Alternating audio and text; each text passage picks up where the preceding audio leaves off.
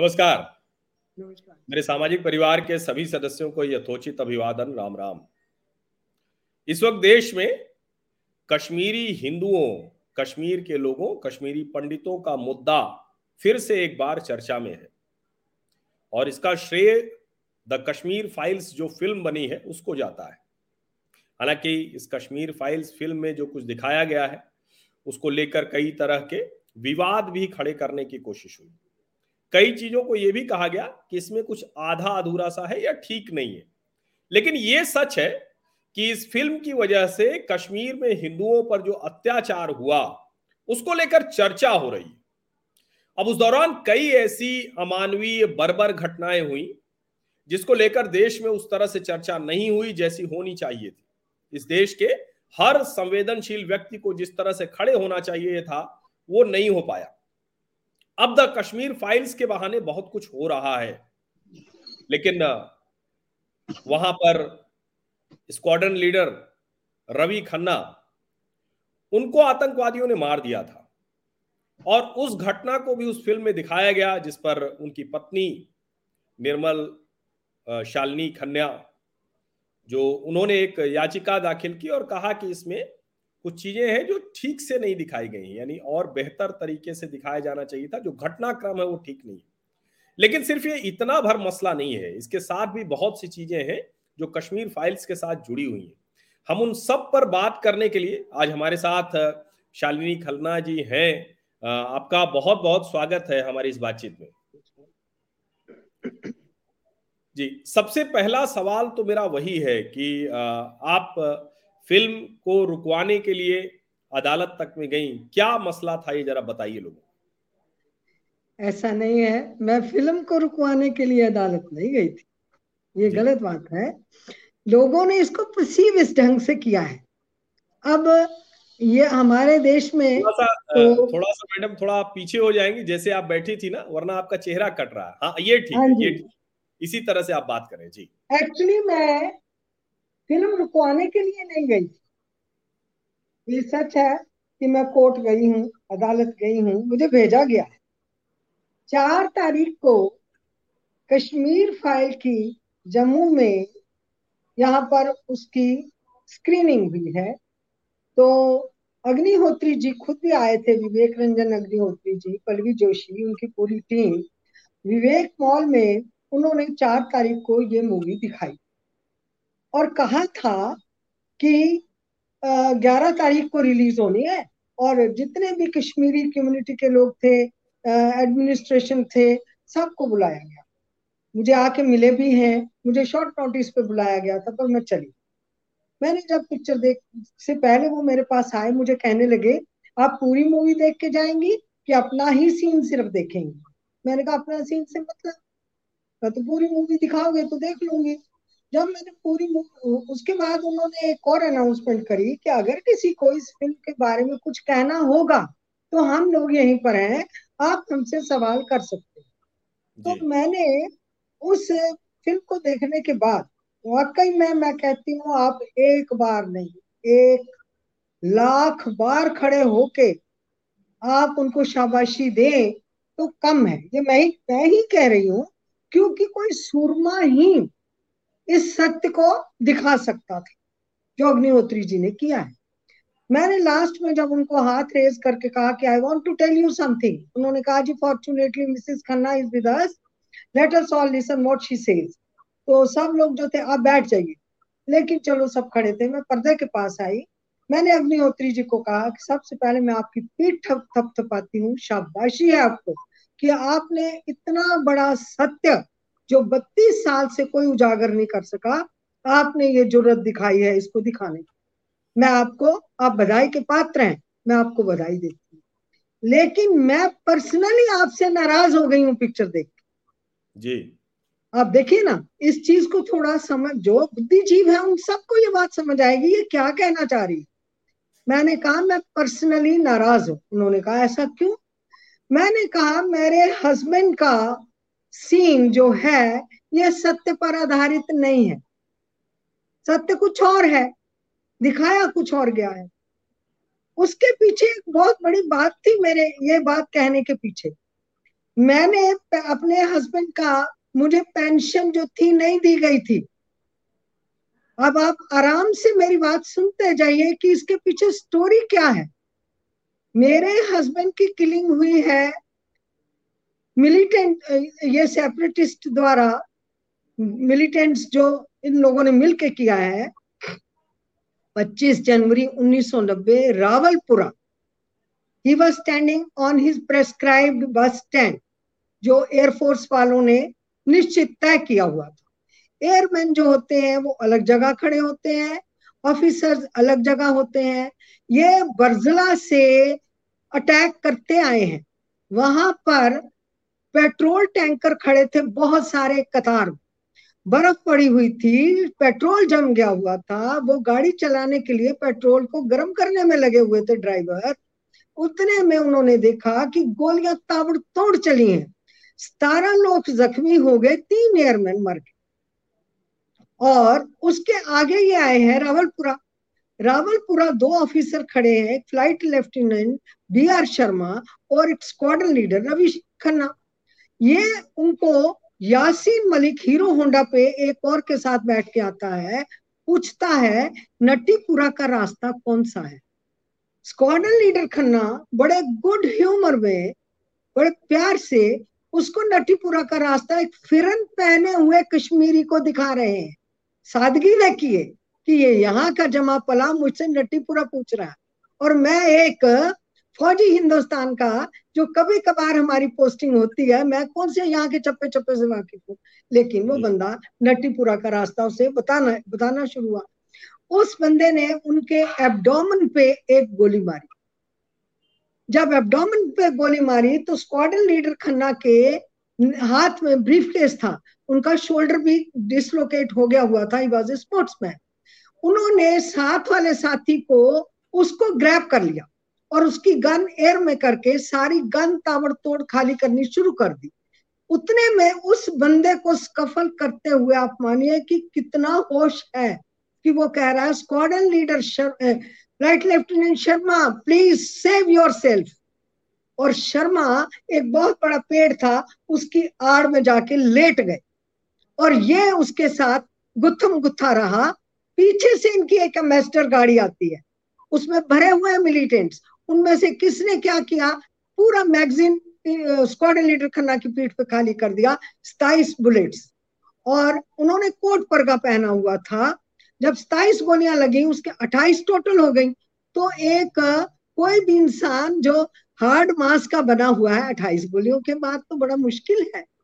और फिर भी उस बंदे ने जो पास वाला गेट था किसी का, वो गेट क्रॉस करने की कोशिश की है, लेकिन वो सीधा लेट गया, गिर गया। कोट परगा के नीचे कूल ऑफ़ ब्लड था, जो किसी को भी दिखाई नहीं दे सकता था। ये है सत्य। मैंने जब गोलियों की आवाज़ सुनी, मेरा घर सामने था, वो ऐसे जैसे पटाखों की लड़ियाँ जल रही हैं तो मैंने कहा, मेरे हस्बैंड अभी गए थे, इन्होंने कॉल दे रखी है कल की कि आज यूनिफॉर्म टारगेटेड है। मैंने अपने हस्बैंड को मना किया था कि आप आज रहने दो फ़ोन कर दो, कुछ कर दो या आज नहीं मैं आ सकता। उन्होंने कहा कि तुम आर यू इनसेन मैं फौजी हूँ, मैं सिपाही हूँ। मैंने यूनिफॉर्म जो पहनी है, इसके पीछे एक बहुत बड़ा, एक वरदान है। मुझे अपनी ड्यूटी पे जाना है। तुम मुझे आराम से जाने दो। बर्फ़ पड़ रही थी, मैंने अपने हस्बैंड को सी ऑफ़ किया और उस पाँच मिनट के बाद ही जब मुझे गोलियाँ सुनाई, आवाज़ें आई, मैं अपने एटिक पे गई। मैंने देखा कि वहाँ पर लेटा हुआ बंदा तो मुझे दिखाई नहीं दे रहा था।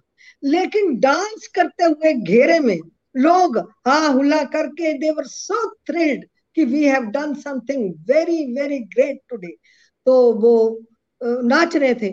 मेरा मन कुछ बेचैन हो गया। मैं नीचे गई, रास्ते में सोचती हूँ, अभी दो कदम ही चली हूँ, मेरे हस्बैंड चले गए होंगे लिफ्ट लेके।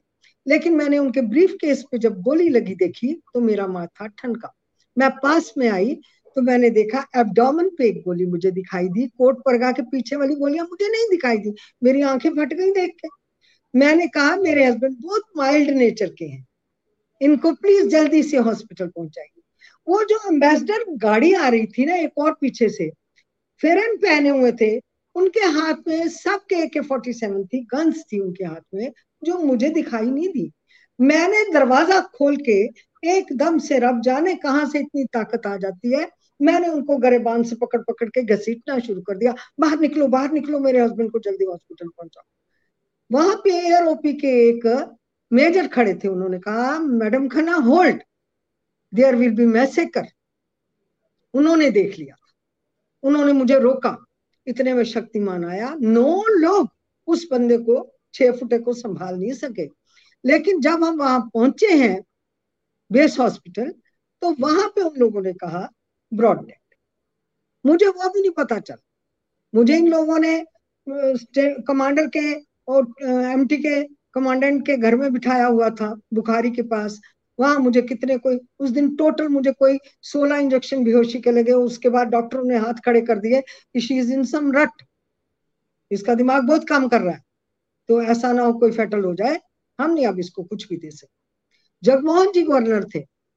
मैं उस टाइम तो मैं आपको एक सवाल के साथ रोकता हूँ और मुझे लगता है कि अब आपने जो बताया और ऐसे कितने ऑफिसर्स के परिवार वाले, उनकी पत्नियाँ, उनके बच्चे कश्मीर में जो आतंकवाद हुआ, उसको झेल रहे हैं और आपके साहस को, आपके जो कहें कि आपका जो मनोबल है, वो बहुत ऊँचा है तो इसके लिए तो हम सब आपको मतलब नतमस्तक हैं इस मनोबल के आगे। लेकिन इसका मतलब ये हुआ कि जो द कश्मीर फाइल्स में दिखा। शायद उससे कई गुना ज़्यादा बर्बरता थी। और कम से कम मैं इसको सिर्फ़ स्वर्गीय रवि खन्ना के एक जो आप, आपने जो नरेट की कहानी, उससे मैं समझ रहा हूँ। क्या मैं ठीक कह रहा हूँ? बिल्कुल आप ठीक कह रहे हैं। कश्मीर में जो जुल्म हुआ है, ये आप, हम इन टोटल ये बात कहेंगे। देखिए जब से हिंदुस्तान पाकिस्तान अलग हुआ है, अजगर की तरह मुँह बिछाए बैठा है कश्मीर। फौजियों को निगलता जा रहा लेकिन एक समय ऐसा भी आया है कि जब, क्यों क्यों कहते हैं? आप समझिए, क्यों कहते हैं कि घर में दामाद और बहू ईश्वर की कृपा से ऐसा आए कि घर फले फूले? क्यों कहते हैं पड़ोस में पड़ोसी ऐसा हो कि मोहल्ला फले फूले? फिर चैरिटी बिगिन एट होम घर से शुरू होती है तो सारा प्रदेश जो है प्रोग्रेस करता है। हमारा पड़ोसी देश जो है, हमारे ही घर से निकले हुए हैं। अब उनको किस बात की विचारों को परेशानी है? ना खुद जी जी रहे हैं, ना जीने देते हैं किसी को। और ये जो हमारे बच्चे गुमराह किए हैं वहाँ पे, हमारे ही बच्चे हैं ना? अगर मैं, कहूँ तो हम लोग ही हैं वो। जो गुमराह इंसान पत्थर पर लकीर खींचो तो उस पर भी निशान पड़ जाता है। कुछ तो ऐसा हुआ है जो जहरीला कर दिया है सबको, और उससे नतीजा क्या भुगता है? हम ही ने भुगता है। लम्हों की गलती सदियों का हिसाब दे रहे हैं हम लोग। मैं ये कहती हूँ, ये सिर्फ़ फौजियों के साथ नहीं हुआ। फौजियों के साथ तो निरंतर हो रहा है। फौज तो फिर भी जा रही है। वो समर्पित है वर्दी पहन के, वो जा रहे हैं। लेकिन आप मुझे ये कहिए जब तक हम खुद अपने भीतर टटोल के नहीं देखना चाहते क्या हम खुशी से चैन से अपने श्वास लेना चाहते हैं जीना चाहते हैं तब तक इंसान जी नहीं सकता। सेल्फ एनालिसिस करना बहुत ज़रूरी है। ये सबको ही करना चाहिए। कश्मीरी पंडितों के साथ बड़ा जुल्म हुआ है बहुत जुल्म हुआ है। आप मुझे मेरे घर से उखाड़ दो। मुझे फिर से रिहेबिलिटेट होना पड़े। फौजी तो हर बार जाके बेचारे रीस्टार्ट करते हैं ज़ीरो से। दो साल के बाद उनकी पोस्टिंग हो जाती है। बिस्तर बोरिया बक्सों में बंद रहता ही रहता है। धन्य है उनकी बीवियाँ जो इतना सब सहती हैं देश के लिए। पति से प्रेम होता फौजी से। तो उसके पीछे सारा वो अपने देश को प्रेम तो अपने पति के प्रेम के बराबर ही करती हैं। तभी इतना कुछ कर जाती हैं। मैं ये कहती हूँ कि अगर हमारे देश में हमको ये बात समझ आ जाए कि हमारा देश सर्वोपरि है। देश पहले है तभी हम सुखी रह सकते हैं। अगर एक घर सुखी है तो वो घर फले फूलेगा। अगर एक घर में सुख शांति एक भी बंदा खलल एक मछली सारे तालाब को गंदा करती है ये टाइम टेस्टेड चीज़ें हैं जो कही जाती हैं। मैंने वहाँ पर उनको ये बात कही। एक सवाल मैम मेरा आता है और क्योंकि स्वर्गीय रवि खन आप जिस तरह से बैठी थी वैसे बैठ जाए तो आपका चेहरा नहीं कटेगा नहीं तो बीच में थोड़ा सा अच्छा नहीं लगे जी जी ये बस ठीक है। आ, आपने स्टोरी नरेट कर दी और आपने बताया कि क्या कुछ हुआ था जो उसमें दिखाया गया कश्मीर फाइल्स में उससे बहुत भयावह तरीका था और रवि खन्ना बहुत बहादुरी से लड़े उनकी बहादुरी को हम सब नमन करते हैं। लेकिन उस फ़िल्म में और भी कई दृश्य हैं। हाँ फ़िल्म में आरे से काट दिया गया हम्म। उस फ़िल्म में ड्रम के अंदर गेहूँ में वो छिपा हुआ था और गोलियों से दाग दिया गया। उसके बाद पत्नी को खून से सने चावल गेहूँ खाने को कहा गया। आप कश्मीर कितने समय रही हैं और आपको क्या इन घटनाओं के बारे में भी कुछ पता है? कश्मीर फाइल्स में जो दिखाई गई है कितना सच है कितना सच के करीब है या बिल्कुल सच नहीं है? मैं बताती हूँ। मैं कश्मीर की बेटी हूँ। मेरी माँ वादी लोलाब की थी। मैं कश्मीरी बेटी हूँ। जब मेरे हस्बैंड की किलिंग हुई थी, मैंने दूरदर्शन पे मैसेज दिया था। अपनी ही बच्ची को बर्बाद किया है। और एयरफोर्स रिवेंजफुल हो गई थी। होता है, खून जोश खाता है। मैंने उनको हाथ जोड़ के कहा था, ये भी अपने हैं। डायलॉग से करिए कुछ। बातचीत से बात हल होगी और इस तरीके से कोई बात नहीं हल होने बातचीत बहुत ज़रूरी होती है। जो लोग सोचते हैं कि हम आग को राख के नीचे दबा दें तो बात खत्म हो गई, ऐसा नहीं होता। जब आंधी आती है, राख उड़ जाती है तो आग जो है वो फिर से भड़क जाती है और कोई पता नहीं कितनी तूफानी आग हो जाती है। बातचीत बहुत ज़रूरी है किसी चीज़ को खत्म करने के लिए। बातचीत पहला एक साधन है, वो करना चाहिए। ये मैंने उनको मैसेज दिया और एयरफोर्स को हाथ जोड़े थे मेहरबानी करके आप ये सब मत करिए कि कहीं किसी बस को आग लगा देंगे या कुछ कर देंगे या कुछ कर देंगे और कोई और बच्चा मेरे बच्चों की तरह नहीं रह जाना चाहिए। ये जो खून है बड़ा कीमती है, नालियों में नहीं बहना चाहिए। मैंने ही उस टाइम कहा था। लेकिन मैं आपको ये बात कहना चाहती हूँ, आपके माध्यम से ये बात बताना चाहती हूँ सबको। कश्मीर में जो कुछ हुआ है, अगर आपको भी पता करना, किसी में हिम्मत है पुरुषार्थ करे ना अग्निहोत्री जी की तरह पुरुषार्थ बड़ा श्रम से सिद्धि। बंदे ने श्रम किया है इसके ऊपर। अगर श्रम हम और आप भी करें, है उस टाइम के न्यूज़पेपर अगर सेंसर हो गई, बाहर नहीं निकल सकी जे एंड के स्टेट से चीज़ बाहर, पूरी तरह से। ये किसका कसूर है? क्या एफ़ आई आर लॉन्च नहीं हुई वहाँ पे? मेरे हस्बैंड की भी एफ़ आई आर लॉन्च की हुई थी। एजेंसीज अपना काम कर रही थी। उसके बाद मुझे पेंशन केस क्यों लड़ना पड़ा जी? मैं सवाल करती हूँ यहाँ पे पूरे देश से कि उठिए? जागिए समझिए सुनिए। मेरे मुझे I was denied my legitimate right leader Khanna could not reach to his destination hence he can not be given this pension उसको तेरह सौ बीस रुपए मिलेंगे। और जब उसका बच्चा पच्चीस साल का होगा तो उसको छह सौ साठ रुपए मिलेंगे। क्यों भाई? खैरात में देने हैं। क्यों लेने हैं हमने खैरात? मैंने पेंशन केस खुद लड़ा है, जो तीन एयरमैन वाइफ मैं चौथे के बाद श्रीनगर गई, बेस हॉस्पिटल। वहाँ मैंने जो तीन एयरमैन, जो सत्रह जख्मी थे उनका हालचाल पूछा उनसे पूछा। और जो फ़्लाइट लेफ्टिनेंट शर्मा बच गए थे उनसे पूछा Sharma could you please narrate me the truth उन्होंने मुझे ये बात बताई जो मैं आपको बता चुकी हूँ कि उसने स्कफल किया। मेरे हस्बैंड को पेंशन डिनाई हुई। और देखिए वो पेंशन केस में लड़ी हूँ कोर्ट में जाके। मुझे मैंने हर डिग्निटरी हिंदुस्तान की हर डिग्निटरी को मैं मिली हूँ। Chief justice M D human rights commission के Ranganath Mishra ji Shivraj Patil ji P N pension minister Margaret Alva ji Rama वो हमारे जो थे डिफेंस मिनिस्टर उस टाइम रामाचंद्रन, उनको मिली। वहाँ से वीपी सिंह जी से लेके एक एक प्राइम मिनिस्टर को मैं मिली हूँ। शंकर दयाल जी शर्मा, उनके लास्ट तक। मैंने कहा, जी, मैं मानने को तैयार ही नहीं हूँ। जब तक आप मेरे पति को देशद्रोही डिक्लेयर नहीं करेंगे आप उसको देशद्रोही डिक्लेयर करिए।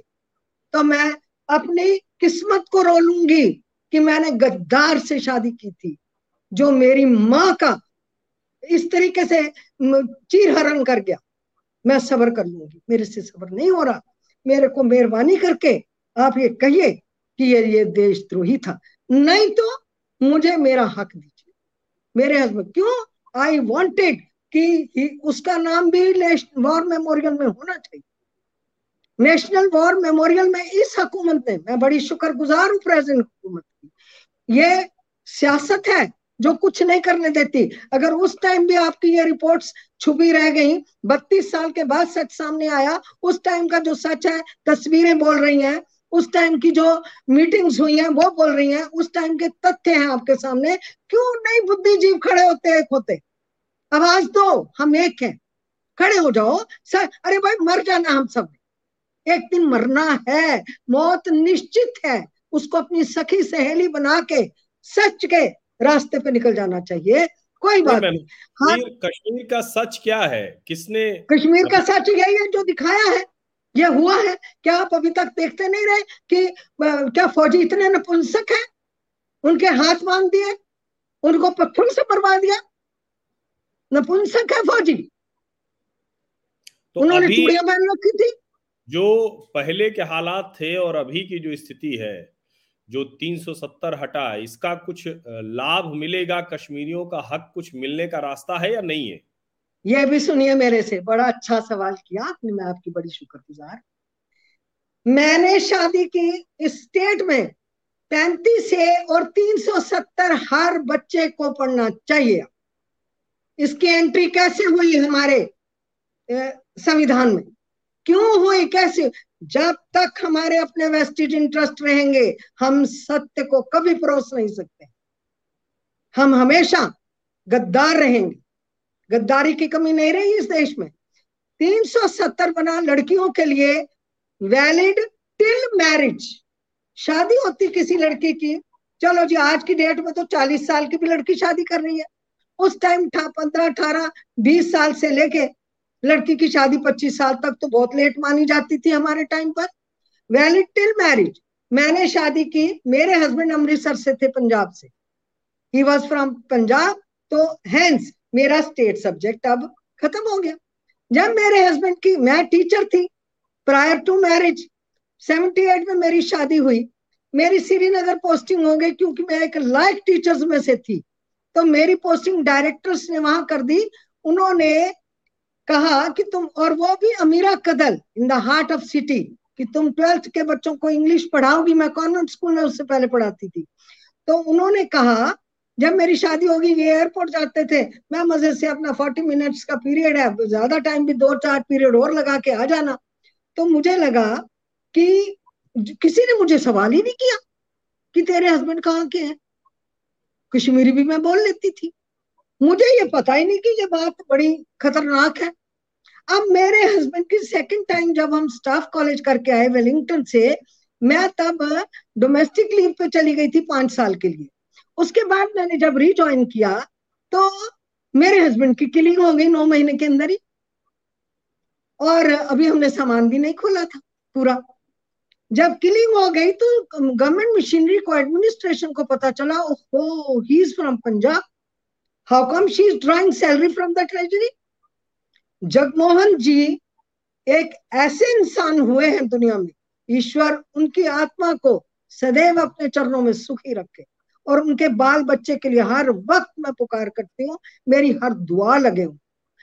ऐसा है कि उन्होंने जब ये पता चला, उनको दुख लगा। आप my frozen turbulence in Kashmir पढ़िए।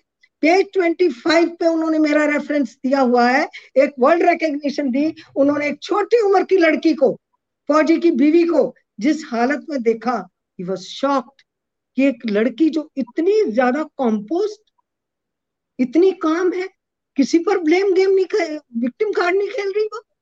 वो ये कह रही है कि uniform was coffin we knew तो देश को समर्पित हो गई। क्योंकि अगर उस दिन मेरे हस्बैंड की और तीन तीन एयरमैन की शहादत ना होती तो इन्होंने एजेंडा बना रखा था आज़ाद कश्मीर कश्मीर को आज़ाद करने का। रेडियो स्टेशन को कैप्चर करके कश्मीर को आज़ाद करने का एजेंडा था और हमारी जो पड़ोसी है हमारे, ये उनका एक बहुत बड़ा उस दिन विफल हुआ है। प्रोग्राम क्योंकि स्क्वाडन लीडर खन्ना और एयरमैन की किलिंग के बाद इतने इतन, कर्फ्यू था इतना बड़ा एम्बुश हुआ है और उसके बाद वो वहाँ तक नहीं पहुँच सके। मैंने ऑब्जेक्शन रेज कर मैं बात करूँगी यहाँ पे एक मिनट मैं कह रही हूँ कि उन्होंने मैंने ऑब्जेक्शन रेज की थी कि स्क्वाडन लीडर खन्ना की जो सच्ची बात मैंने बता दी पिक्चर में दिखाया गया है कि एक डीसी जो है वो उस लीडर खन्ना को जानते हैं। आप जानते हो जजिस और गवर्नमेंट मशीनरी डिफेंस वालों का इनके साथ कोई रबता नहीं होता। जब तक कि कोई गलती ना हो, किसी से इनके साथ पाला पड़े, कोई नहीं जानता किसी को। उन्होंने कहा शेयर करते करते हाई रवि।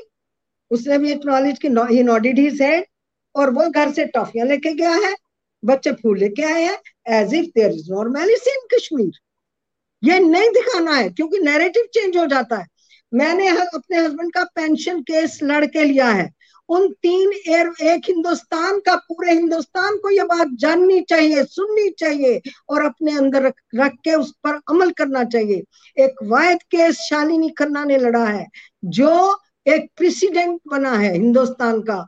एन ऑफिसर चाहे वो सिविलियन हो चाहे पैरामिलिट्री फोर्सेस हो ऑल द फोर्सेस सिविलियन उन्होंने कहा है an officer en route to his office और while coming from office any untoward incident occurs by the smugglers, by the militants, by the antisocial elements, the deceased family will be given last paid drawn till her death. ये बात पता मैंने एक pamphlet से ये लड़ाई लड़ी है और मैंने पेपर क्लिपिंग से ये लड़ाइयाँ लड़ी है शालिनी मैम लेकिन एक सवाल मेरा जो था जिसको थोड़ा सा फिर से बताइए इसको 370 और 35 ए ये आपने कहा कि कश्मीरी लड़कियों के हक में नहीं है। आपने कहा कि आप कश्मीरी लड़की थी लेकिन चूँकि आपकी शादी वहाँ हाँ नहीं हाँ आप तो जब शादी आप उसकी। मैं इसको, इसको जरा बताइए कि हाँ तीन सौ सत्तर ऐसा है।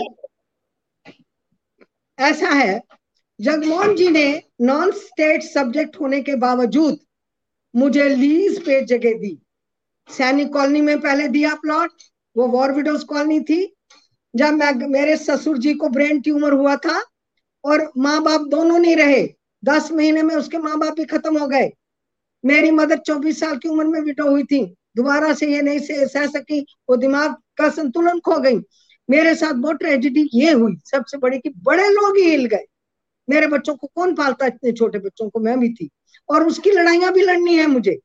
लेकिन पैंतीस ए का तो मुझे पता, उस टाइम नहीं था। तीन सौ सत्तर मेरे आड़े आ गया कि इसको जगह नहीं मिल सकती। She is not state subject इसको बाहर फेंको। ये नौकरी कैसे करती रही? जगमोहन जी ने कहा, आपको क्यों नहीं पता चला? Now son in law has been killed in in laws house she can not be thrown out इसके बच्चे पालने हैं। इसको देखना है। उन्होंने मुझे री इंस्टेट किया। मेरी इस प्ली पर मैंने कहा रुबीना मल्होत्रा, गवर्नर, पंजाब हरियाणा पंजाब के थे, गवर्नर मल्होत्रा, जिनका एयर क्रैश में पूरी फैमिली की इंसिडेंट हुआ था। वो रुबीना मल्होत्रा, बख्शी गुलाम मोहम्मद जी की दोती थी, नसरुल्ला खान साहब की बेटी थी। वो, उसका भी प्रॉपर्टी डिस्प्यूट था, यही कि वो बेटी थी, इसलिए उसको नहीं मिल सकता था। उसने कहा मिसिस खन्ना आपको कैसे मिला? मैंने कहा, सुशीला सानी का केस भी चल रहा था डॉक्टर सुशीला सानी का। मैंने कहा, आप ऐसा करिए, आप कहिए कि एक लड़की जो 25 साल तक अपने माँ बाप के घर में उस जन्मभूमि पर रहती है और उसकी शादी कर दी जाती है, वो बाहर जाती है 25 साल के उसका उसका हक खत्म हो गया, रद्दी की टोकरी में डाल दो उसको, या भस्म कर दो, उसकी चिता जला दो। एक लड़की अमेरिका से शादी करके आई है, लखनपुर का बॉर्डर क्रॉस नहीं करा उसने। दिल्ली में उसने कोर्ट मैरिज कर ली है। तो she is considered as state subject ये कोई बात हुई? अपने हक के लिए लड़ना आना चाहिए इंसान को। ये उनको मेरी उन्होंने नरसिम्हा राव जी को जाके मेमोरेंडम दिया। नरसिम्हा राव जी ने कहा आपके बरा, उसके बराबर आपका केस नहीं है। तो मैंने कहा ये केस इस बिना पे लड़िए ना। क्यों? केस जीता है। उन्होंने उसके बाद लड़कियों को भी इन्होंने रिकंसिडर किया है। पर मेरे को जो प्लॉट दिया और यहाँ पर पूरी एडमिनिस्ट्रेशन को पेट में दर्द हो गया कि इसको भीख मंगवानी चाहिए। मैं जानती हूँ जब मैं जेडीए के ऑफ़िस जाती थी जम्मू डेवलपमेंट अथॉरिटी। यहाँ पर एक बड़े ईमानदार अफसर आए हैं बाहर के जो ऑफिसर आए, अशोक चक्रवर्ती आए थे, एक रामाचंद्रन आए थे जिन्होंने मुझे प्लॉट दिया है। पहला प्लॉट इन्होंने मुझे दिया जिधर बीजेपी ऑफ़िस आजकल जम्मू में बना हुआ है, उसके सामने उन्होंने मेरे को प्लॉट दिया था, वो बहुत बड़ा प्लॉट था, कनाल का वो देके गए थे। लेकिन वहाँ पर कोई अड़ंगा कर दिया किसी ने, मैंने भूमि पूजन भी कर लिया था। उसके आजकल वो उनकी पार्किंग प्लेस है। उसके बाद मुझे कहा, जी, आप फिर से गुहार लगाओ। मैं फिर मेरे पैरों में कौन हो गए थे? मेरे जूतों के आर पार मेरी स्किन जो है कॉन्स बन गए थे। मैं अपने हक के लिए इतना लड़ी हूँ कि मैं आपको बता नहीं सकती हूँ। मुझे कुछ भी दया से नहीं मिला। आपकी ये कहानी बिल्कुल आ, हम इसीलिए हमने आपसे बात की और आपने कहा था कि ये अनकट इंटरव्यू होगा। आपकी शर्त थी कि कोई भी चीज़ कटेगी नहीं निश्चित तौर पर हाँ नहीं कटेगी। लेकिन अब हम आपकी कहानी से थोड़ा सा आगे बढ़ते हैं क्योंकि आपकी कहानी हमने पूरी सुनी। लोगों को भी ये पता चलनी चाहिए थी आपका संघर्ष नहीं आपने अभी पूरी नहीं सुनी। नहीं, नहीं सुनी आपने। आप कहते तीन सौ सत्तर? मेरे साथ मैं बताती हूँ ना मेरे साथ फिर से एक कार्ड खेला गया जे एंड के स्टेट में। ये तो लीज पर है। यहाँ पर बाहू प्लाजा में दुकानें सील्ड बिड पे दुकानें हुई। मैं एक और विडो को थोड़ा सा मैं एक चीज़ बोलूँ नहीं तो फिर सचमुच मुश्किल होगी क्योंकि हम आपसे अनकट इंटरव्यू चला रहे हैं आधे घंटे से ज़्यादा आपसे बातचीत हम कर चुके हैं।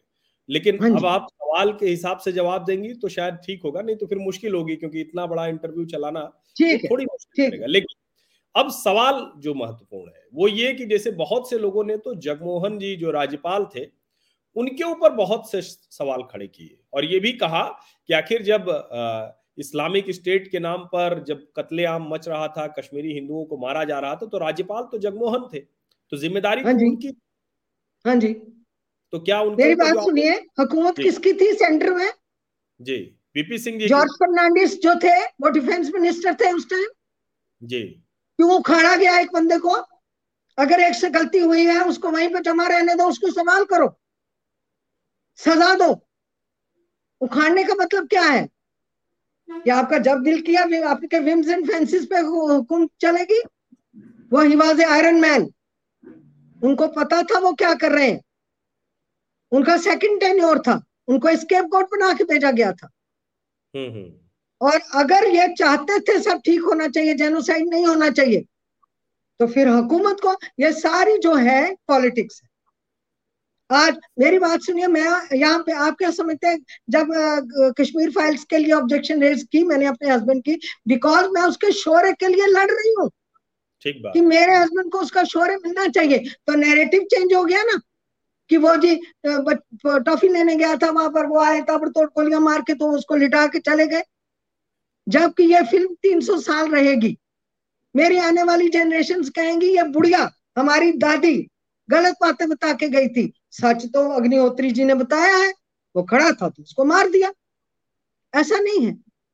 इसीलिए मैं मैंने ये कहा सच को जानने के लिए थोड़ा पुरुषार्थ करिए मेहनत करिए हर एक को करने। आज क्या करते हैं हम? आपका आप मेरा इंटरव्यू ले रहे हैं?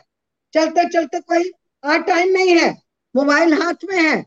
हम अंट चीज़ों से जुड़ गए हुए हैं। रियलिटी से हमें शौक ही नहीं रहा। अंट खाते हैं अनशन सोचते हैं अनशन करते हैं। अगर चलते चलते किसी ने इंटरव्यू देखा है और वो अपना ही नैरेटिव बना के ट्रोलिंग स्टार्ट कर दे मुझे क्या फ़र्क पड़ता है? मुझे क्या फ़र्क ये तो आप भरोसा रखिए कि हमारी जो बातचीत है इसमें कुछ भी कटने वाला नहीं है कुछ भी कोई एडिट नहीं होगा। जस का तस जाएगा जो हमारी आपकी बातचीत है जो भी कुछ बात आपकी बड़ी बड़ी मेहरबानी सच बचाना चाहिए। अब मैं आगे का सवाल ये पूछ रहा हूँ कि आखिर ये जो अन्याय हुआ अधिकारियों के साथ लोगों के साथ कश्मीरी हिंदुओं पंडितों के साथ क्या रास्ता दिखता है आपको? आपको कुछ ठीक होता हुआ दिखता है क्या? कोई रास्ता है? हर चीज़ अगर नियत साफ़ है इरादे नेक हैं नियत साफ़ है तो रास्ते दरिया भी दे देता। ये तो बात ही नहीं मैं मानने को तैयार ही नहीं कि किसी बात का हल है ही नहीं। अभी जो सरकार है केंद्र में वो आपको लगता है कि उस तरफ़ सोच रही है या नहीं सोच रही है? पहले जैसी सरकारों की तरफ़। देखिए जी मैं तो पॉलिटिशियन नहीं हूँ लेकिन मैं ईश्वर में आस्था रखने वाली नेचर के करीब एक धरती माँ की बेटी हूँ। भारतीय भारतीय भारत माता की सच्ची पुत्री हूँ। मुझे ये पता है सत्य में वजह जीत सत्य की होती है बत्तीस साल के बाद ही सही। सच उजागर हुआ। सच उजागर। बाद सच उजागर हुआ तो उस वक्त दिल्ली के मुख्यमंत्री हैं अरविंद केजरीवाल। अब तो उनकी पार्टी पंजाब में भी जीत गई है, वो आपके जम्मू कश्मीर में भी जा रहे हैं, वो दूसरे राज्यों में भी जा रहे हैं। वो विधानसभा में हँसते हैं और कहते हैं कि देखो, ये हालत हो गई कि भाजपा के लोग एक पिक्चर का पोस्टर लगा रहे हैं। तो वो तो इस तरह से कह रहे हैं। हर एक चीज़ के दो पहलू होते हैं, पॉजिटिव, नेगेटिव। जिसकी जैसी दृष्टि, उसकी वैसी सृष्टि। मेरी दृष्टि साफ़ है। किसी भी इंसान को इस कगार पर मत ले आइए कि वो जहरीला इंसान बन जाए। आप ये सोचते हैं कि हम खामोश रह के अगले को इतना, इतने टॉक्सिक हैं कि खामोश रह के हम इतना टॉर्चर कर सकते हैं कि इंसान को इनसेन कर सकते हैं हम। आपको अपनी खामोशी की ताकत का पता है। लेकिन दो तरीकों से गलतियाँ होती हैं, या गुस्से में या बेवकूफ़ी गलती ना गुस्से में करनी चाहिए ना बेवकूफ़ी में करनी चाहिए ईश्वर से बुद्धि मांगनी चाहिए। दिल्ली विधानसभा में कहा क्या आपने वो सुना है? आपको जानकारी है? हाँ जी हाँ जी। सुना है। तो आप उसको कैसे देखती हैं? क्या अरविंद केजरीवाल जो कह रहे हैं सही कह रहे हैं? देखिए जी ये बात तो मैं कैसे कह दूँ कि वो सही कह रहे हैं या गलत? ये उनकी मंशा वो एक पॉलिट बड़े आज वो मज़े हुए खिलाड़ी हैं इस टाइम वो खिलाड़ी बन गए हैं मंजे हुए। नहीं लेकिन आप पता है कि वो क्या कह रहे हैं। मैं कह रहा हूँ आप तो राजनीतिक खिलाड़ी नहीं है ना तो मैं हूँ। हम तो जो सच हाँ। है वो बोलेंगे साफ़ साफ़ बोलेंगे। हाँ उसमें शब्दों को कोई बचाने की ज़रूरत नहीं आपको क्या लगता है अरविंद केजरीवाल ने जो विधानसभा में जो हँसते हुए जो कहा वो हमें हमें ऐसी कोई स्टेटमेंट नहीं देनी चाहिए जो घायल के जख्मों पे तेजाब छिड़के। ऐसी कोई स्टेटमेंट देनी नहीं चाहिए। वो सच जो सच नुकसान कर दे उस सच को भी पहले सोचो मंथन करो। ये तो है ही जो गलत है जो गलत किया है। मैं गलत कहती हूँ इसको। नहीं तो आप पर इस टाइम आप मेरा इंटरव्यू कर रहे हैं। मैं आप पर हंसना शुरू कर दू बेहुदा तरीके से। और मैं आपकी किसी भी आप कोई बात करो मैं बेहुदा तरीके से हंस हंस के आपको डिविएट कर दू चीज़ को तो क्या इसको मेरी आ, आप अकलमंदी समझते हो? ये अकलमंदी की बात नहीं है। मैंने एक बात अग्निहोत्री जी को थिएटर में कही थी मैंने आज भी मैं कहती हूँ मैंने कई इंटरव्यूज़ में कही है। मैंने कोर्ट में जब पेंशन ली है तो मैंने कोर्ट में ये बात कही थी अगर if I am not given my legitimate right then another Phoolan Devi will be given birth on this earth. I will knock each and every door of India to tell people not to send your children to the defense forces to become a scapegoat by these self-styled godfathers. जो लोग सच के आधार पे अपने फौजियों की families को नहीं जो हमारे हाई अप्स से नहीं बचा सकते हम अपने बच्चों को मत let this country go to ditch ये मैं क्यों कहा अगर आपने लड़कर अपना अधिकार लिया ये बहुत बड़ी बात है। सारे हिंदुस्तान का प्रेसिडेंट बना है। और मैंने ये उनको कहा था जब मेरे को दीवार के साथ कोई लगा देता है आ, ये एक फ्रेज है कि आप you push somebody to the wall वो क्या करेगा जब आप गरेबान से भी पकड़ लेंगे छटपटाएगा छुड़ाएगा आपका पेट में मिलात मारेगा? मेरा कहने का मतलब ये था कि मैं अंत तक पुरुषार्थ कर सकती हूँ। मैं अंत तक चली हूँ, आज तक चल रही हूँ। ये मैं इस बुढ़ापे में तिहत्तर साल की उम्र में क्यों खड़ी हुई स्क्वाड लीडर करने के लिए? अब तो मेरे पोते पोतियों के साथ, दोते दोतियों के साथ खेलने का समय मिल, सारी ज़िंदगी बर्बाद हो गई। अब मुझे खुशी का समय मिला था, मेरा जख्म फिर रिसना शुरू हो गया। क्यों मैं खड़ी हुई? इसलिए कि मेरी आने वाली जनरेशन कहेंगे, बुढ़िया झूठी थी नैरेटिव चेंज हो गया है। कि वो कहते हैं इस तरीके से मारा है ये कहती है कि वो बड़ा जी उसका ये शोर्य है वो निहत्था लड़ा था। अरे भाई आप एक फौजी को रेडिक्यूल कर रहे हैं। मैं पूरी फौज के लिए कहूँगी। आज मैंने जो चार शर्तें रखी कोर्ट में पहली ये कि मेरे हस्बैंड का नाम दीप किया जाए। दूसरी ये कि उनको आ, मेरे वो तीन फौजी जो हैं उनको वाइस कोऑर्डिनेटर करना ओनली क्या उनकी शहादत शहादत नहीं है जो तीन एयरमैन शहीद हुए हैं? वह किसी माँ के बच्चे नहीं है। क्या उनको देश में याद नहीं किया जाता फौजी जो मरता है वो इसलिए नहीं जो हमारे शहीद होते हैं उनको ऐसा कुछ नहीं है कि हमारे लिए तालियाँ बजाई जाए। उनको यही है कि देश हमको याद करे ऐसा नहीं है देश सबको याद कर रहा है और मैं आपसे रोकूँगा मैं चूँकि हम लोग लंबी बातचीत कर चुके हैं और हम रवि खन्ना के जो बलिदान है, उसको नमन करते हैं, आपके साहस को। लेकिन एक आखिरी सवाल मुझे बताइए कि ये द कश्मीर फाइल्स नहीं बनती तो क्या कश्मीरी हिंदुओं की पीड़ा का सच देश के सामने फिर से आता? बत्तीस साल बाद अब मामले खुल रहे हैं, जिसको, जिस, जिसको यासीन मलिक और बिट्टा कराटे ने मारा है, वो अदालतों में फिर से आ रहे हैं। तो क्या आपको नहीं लगता कि द कश्मीर फाइल्स की वजह से उनको न्याय मिल सकता है? ये आखिरी सवाल आपसे।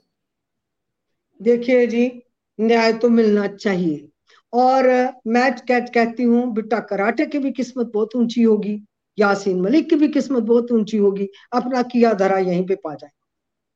सच्ची बात है नहीं तो कर्मा थेरी बड़ी ज़बरदस्त है।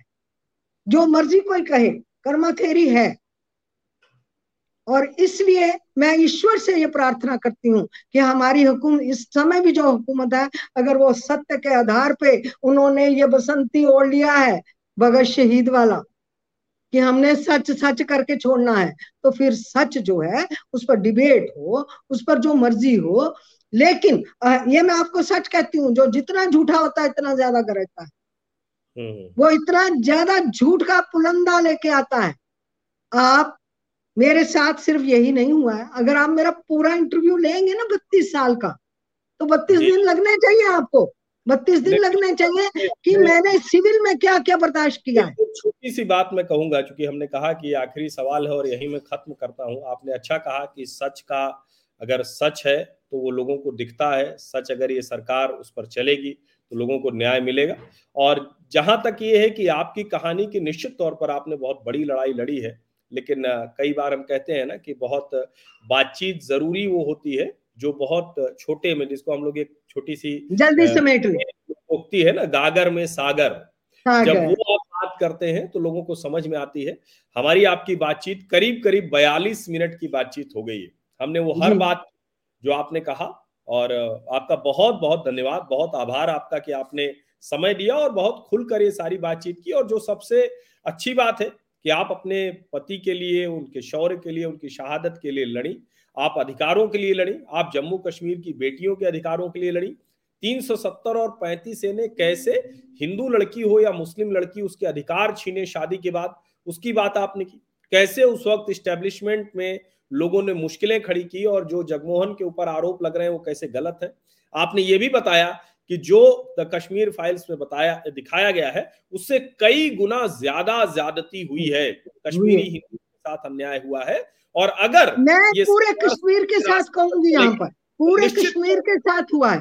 जो भी नेशनलिस्ट नेशनलिस्ट बंदा था या है उसके साथ हाँ। ज्यादती आज भी हो रही है।